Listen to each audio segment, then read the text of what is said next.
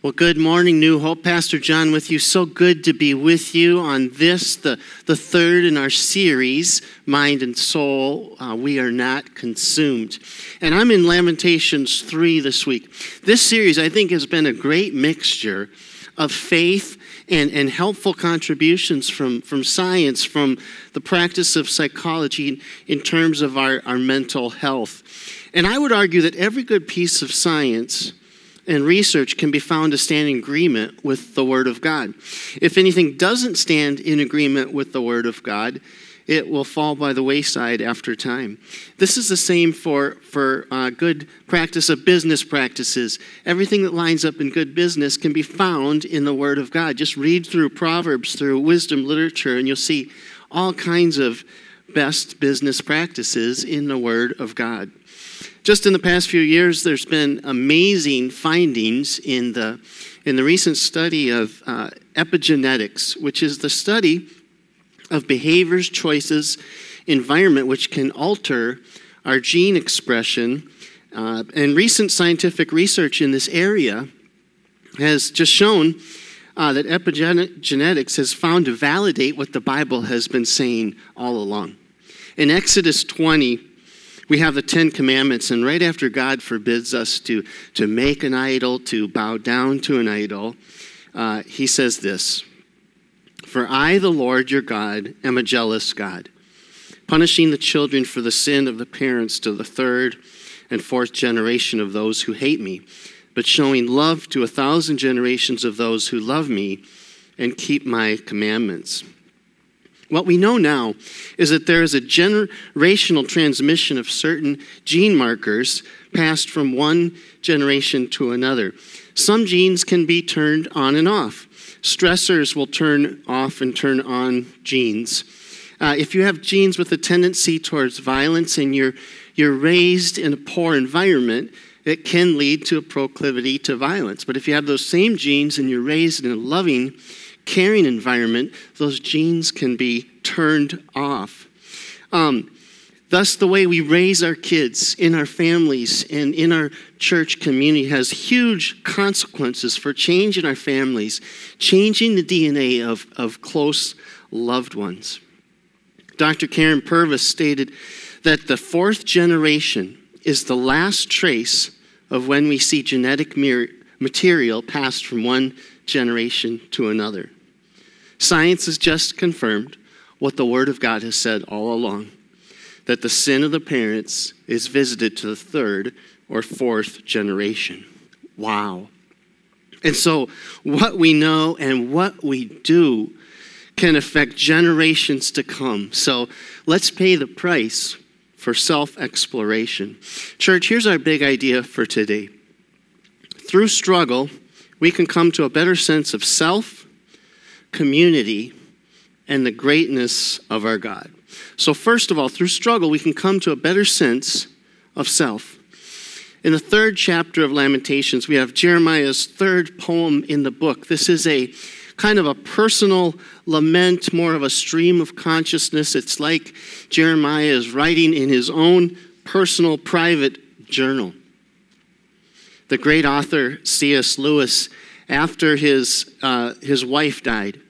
He found that writing in his journal was his only consolation, his, his only touch with sanity. This private world of personal lament began with desolation, but slowly led to a rediscovery of, of faith. And it offered uh, what would later become to the, the reading public in his book, A Grief Observed. Jeremiah shows us that the grieving process involves the whole person physically, mentally, psychologically, and spiritually. He states in Lamentations 3 4, He has aged my flesh and my skin and broken my bones. He goes on to struggle with the spiritual dimensions of grief. And typical of the grieving process, there's this feeling that there's no future, that that nothing will get better or that God simply can't be reached. I think one of the most refreshing things we see in Lamentations and throughout Scripture is that there's not a, a glossing over of, uh, of the, the hard things, of the pain. There's no spiritualizing or minimizing the hurt that one experiences. I, I, you know, it's not very Minnesotan, right? It's not a Scandinavian, Minnesota nice version of, of the Bible. It's raw, it's real, it's pain, but it's helpful to let that out for our overall mental health. Pastor and commentator John Guest makes the comment that Jeremiah describes something of a catch 22 situation. He needs God to comfort him in his grief, but he can't seem to reach God because he is overwhelmed by his grief. He says in Lamentations 3 8, Even when I cry and shout, he shuts out my prayer.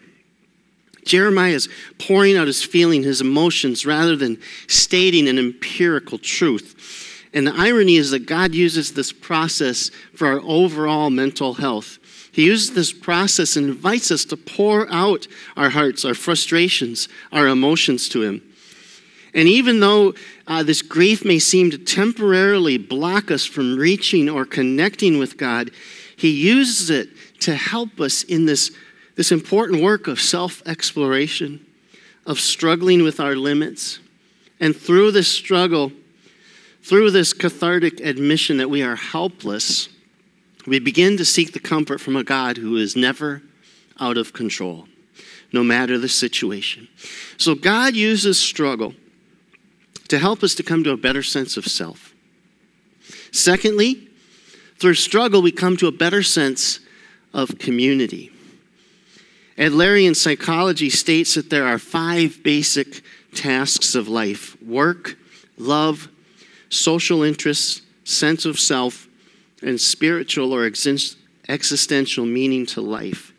For our purposes, I want to focus in on a third category of social interest, but all of these are critical to positive mental health. Social interest is described as both the attitudes and behaviors of caring, concern, and compassionate feeling and interaction with others. And this is just one indication of emotional health. It's enhanced by contributing to others' welfare. And so, here again, scientific research backs up what the Bible describes the importance of living and thriving in community with others. We are made for one another.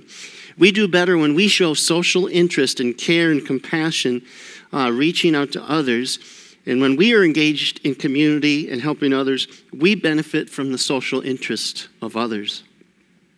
In verses 55 through 57, we have a beautiful prayer that Jeremiah prayed. I called on your name, Lord, from the depths of the pit. You heard my plea. Do not close your ears to my cry for relief. You came near when I called you, and you said, Do not fear. In this uh, prayer of lament, Jeremiah is referencing something that actually happened to him before Jerusalem fell to the Babylonians. I know the story well. It's because my dad used to tell me the story when I was a kid, when he was putting me to bed at night. And uh, I think this was like the number two story he would tell me. The number one story scared me. It was God calling Samuel as a boy in the temple, and he would say the name Samuel, and I would stiffen up in bed. I was scared. But he told me this story too, and it's maybe a little lesser known story. You see, Jeremiah's enemies, some kings of the court, didn't like what he was prophesying, what God told him to say, that Jerusalem was going to fall to the Babylonians. So they convinced the king to throw Jeremiah in a pit because they didn't like what he was saying. Well, Jeremiah was thrown in a dried up cistern and was sinking down in the mud. But we have an, a no name servant of the king says Ebed Melech, which actually means servant of the king, was an Ethiopian eunuch serving the king. He was from Ethiopia in Africa. He was a black, um, castrated male serving the king. And he went before the king and he said, What these men did was wrong.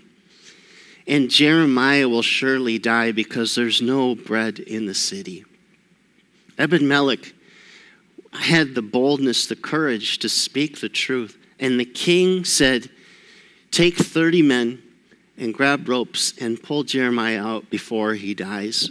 And so Abimelech took the men and he gathered ropes and he went to the wardrobe and took old clothes and rags and he went to the cistern and he threw the ropes and the rags down and he told Jeremiah to put these rags underneath his arms. And the men pulled Jeremiah up to safety.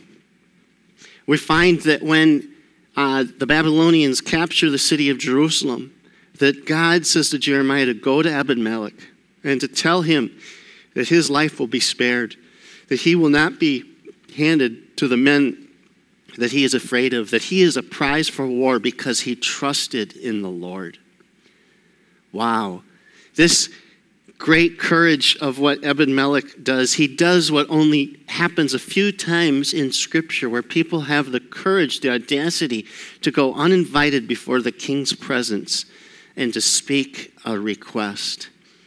And so Jeremiah is the benefit of community, of social interest, of a, a no name servant of the king who stood for him. And he is a benefit of that. And God uses that courage. And in the lamenting process and pouring out his heart to God, Jeremiah recalls the goodness of God shown to him by another in the community. God uses struggle to wrestle with and to come to a better sense of self. God uses a struggle to come to a better appreciation for friendship, for community, for people demonstrating God's love in some of the toughest times when we need it most. This past year has been tough on us all, and I've been struck by the gift and the power of community through it all. My mom uh, lost her youngest son after a 15 year battle with cancer. She survived COVID and a trip to the hospital, transitional care, uh, two amputated toes, and and now a transition uh, within her building to another apartment where she needs more care. But as I've sat with her and read multiple cards from friends, she's commented to me several occasions I am blessed with great friends. My mom is at peace uh, with her son's passing, that he is no longer in pain, that he is in the presence of Jesus in paradise forever. She's grateful for all those who love her and appreciate her friendship and uphold her mental health and caring for her. I've caught this lesson in my family of my parents caring for others and, and receiving the gift of others' concern and care for them. How important this is. Through struggle, we see a better sense of self. And through struggle, we get a better sense of what community is meant to be. And finally, through struggle, we can come to a better sense of the greatness of God. In Lamentations 3:21, we see a significant turning in the mind and soul of Jeremiah. But this I call to mind, and therefore I have hope. The active calling to mind the good things of God brings him comfort. Although he held no struggle back, Jeremiah wasn't uh, meant to, to stick in anguish and, and, and bitterness and hurt forever. In a, in a figurative, figurative sense, he didn't allow himself to get stuck in the mud of his despair. And suddenly, the mind that felt so stuck and hopeless through earlier chapters in Lamentations is now to free to think on the love and compassion of God. Verse 22 and 23 is the, the theme verse of this series, and it reads Because of the Lord's great love, we are not consumed. For his compassions never fail, they are new every morning. Great is your faithfulness. The very suffering of which Jeremiah complained about and poured out in his, in his heart over had now brought a more expansive sense of the holiness of God. And the irony is that through some of the hardest struggles, we come to appreciate and see the goodness and holiness of God like never before.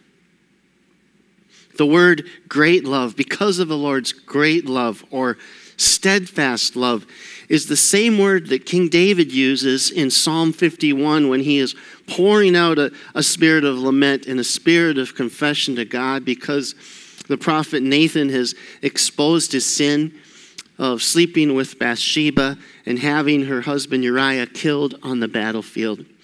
And David says, Have mercy on me, O God, according to your steadfast love. According to your abundant mercy, blot out my transgressions. The, these verses to the reference of steadfast, loyal, uh, merciful God harken back to the very uh, name that God gave himself after the Israelites disobeyed him and made the golden calf the idol in on Mount Sinai in Exodus 34. And we read, And he passed in front of Moses, proclaiming, The Lord, the Lord, the compassionate and gracious God, slow to anger and abounding in love and faithfulness, maintaining love to thousands and forgiving wickedness, rebellion, and sin. When we go through struggle, when we face the darkness of our sin and the failure of human control and strength to control life around us, we are brought face to face with the magnificence of God's love and grace. And we emerge from the struggle with a refined perception of the gospel of God.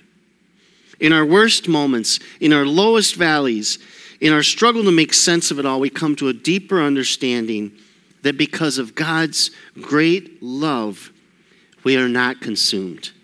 His compassions never fail. They are new every morning. Great is your faithfulness, God.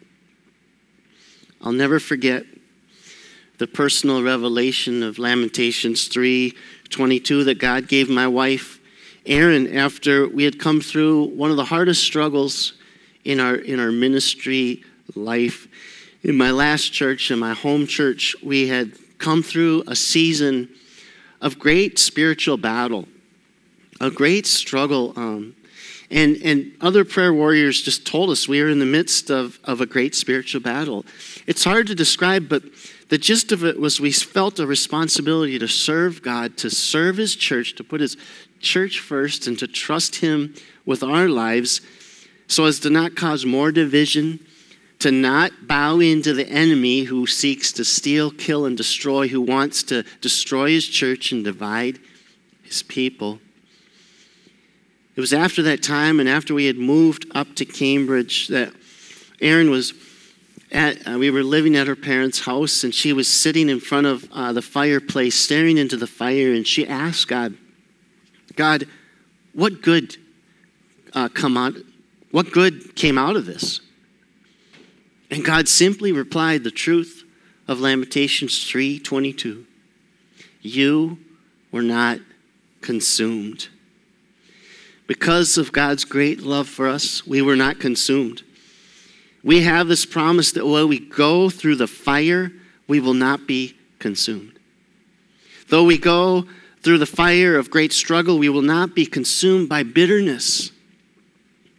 Instead, we're given hope and a deeper sense of God's great love. This verse becomes the hinge point. That's why we titled this, this sermon A Door of Hope. Uh, we can either go down this path with all this pain and all this struggle and, and just become in bondage to bitterness, or we can come to this point and open this door of hope and say, We will trust in God's great love. We will trust in His mercies that are new every morning. And God has been faithful to our family time and time again. And we call this to mind that we are not consumed. We have been loved with an everlasting love, a love that keeps us from being consumed by hate and darkness and division that the enemy wants to destroy our world with. And this great truth of Lamentations, this great truth of the steadfast love of God, all point to the cross of Jesus Christ. The enemy wants to steal, kill, and destroy. Just look at the world looking at Minnesota right now. The uh, eyes of the world were on Minnesota, and the enemy wants to steal, kill, and destroy. But the cross speaks a better word. The blood of Jesus speaks a better word that we can be reconciled to Him and reconciled to one another. Because of God's great love, we are not consumed. We are given hope. We are given life. We are given salvation and victory in Jesus. On the cross, it is finished. God's done it. And in struggle, in pain and grief, we see the power of His love and grace like never before.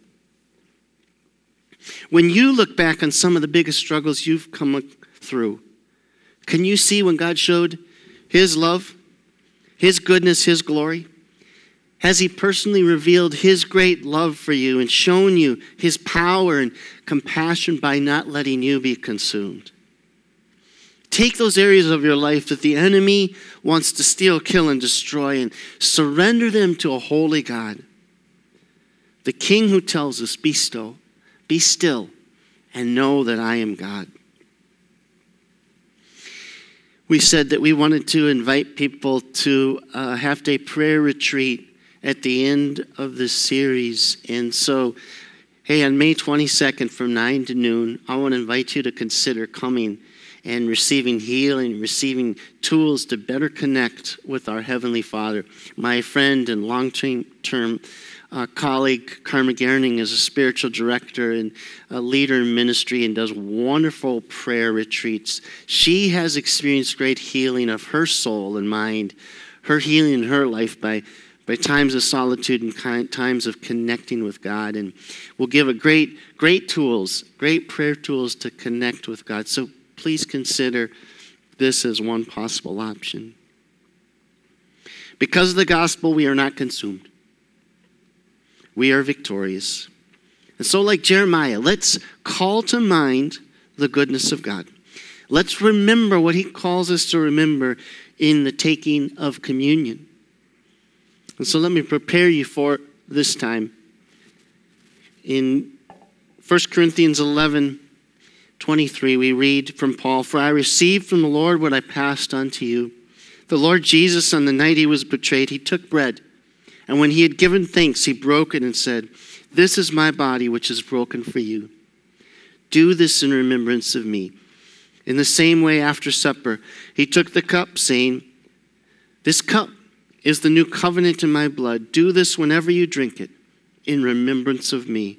For whenever you eat this bread, and you drink this cup, you proclaim the Lord's death until he comes.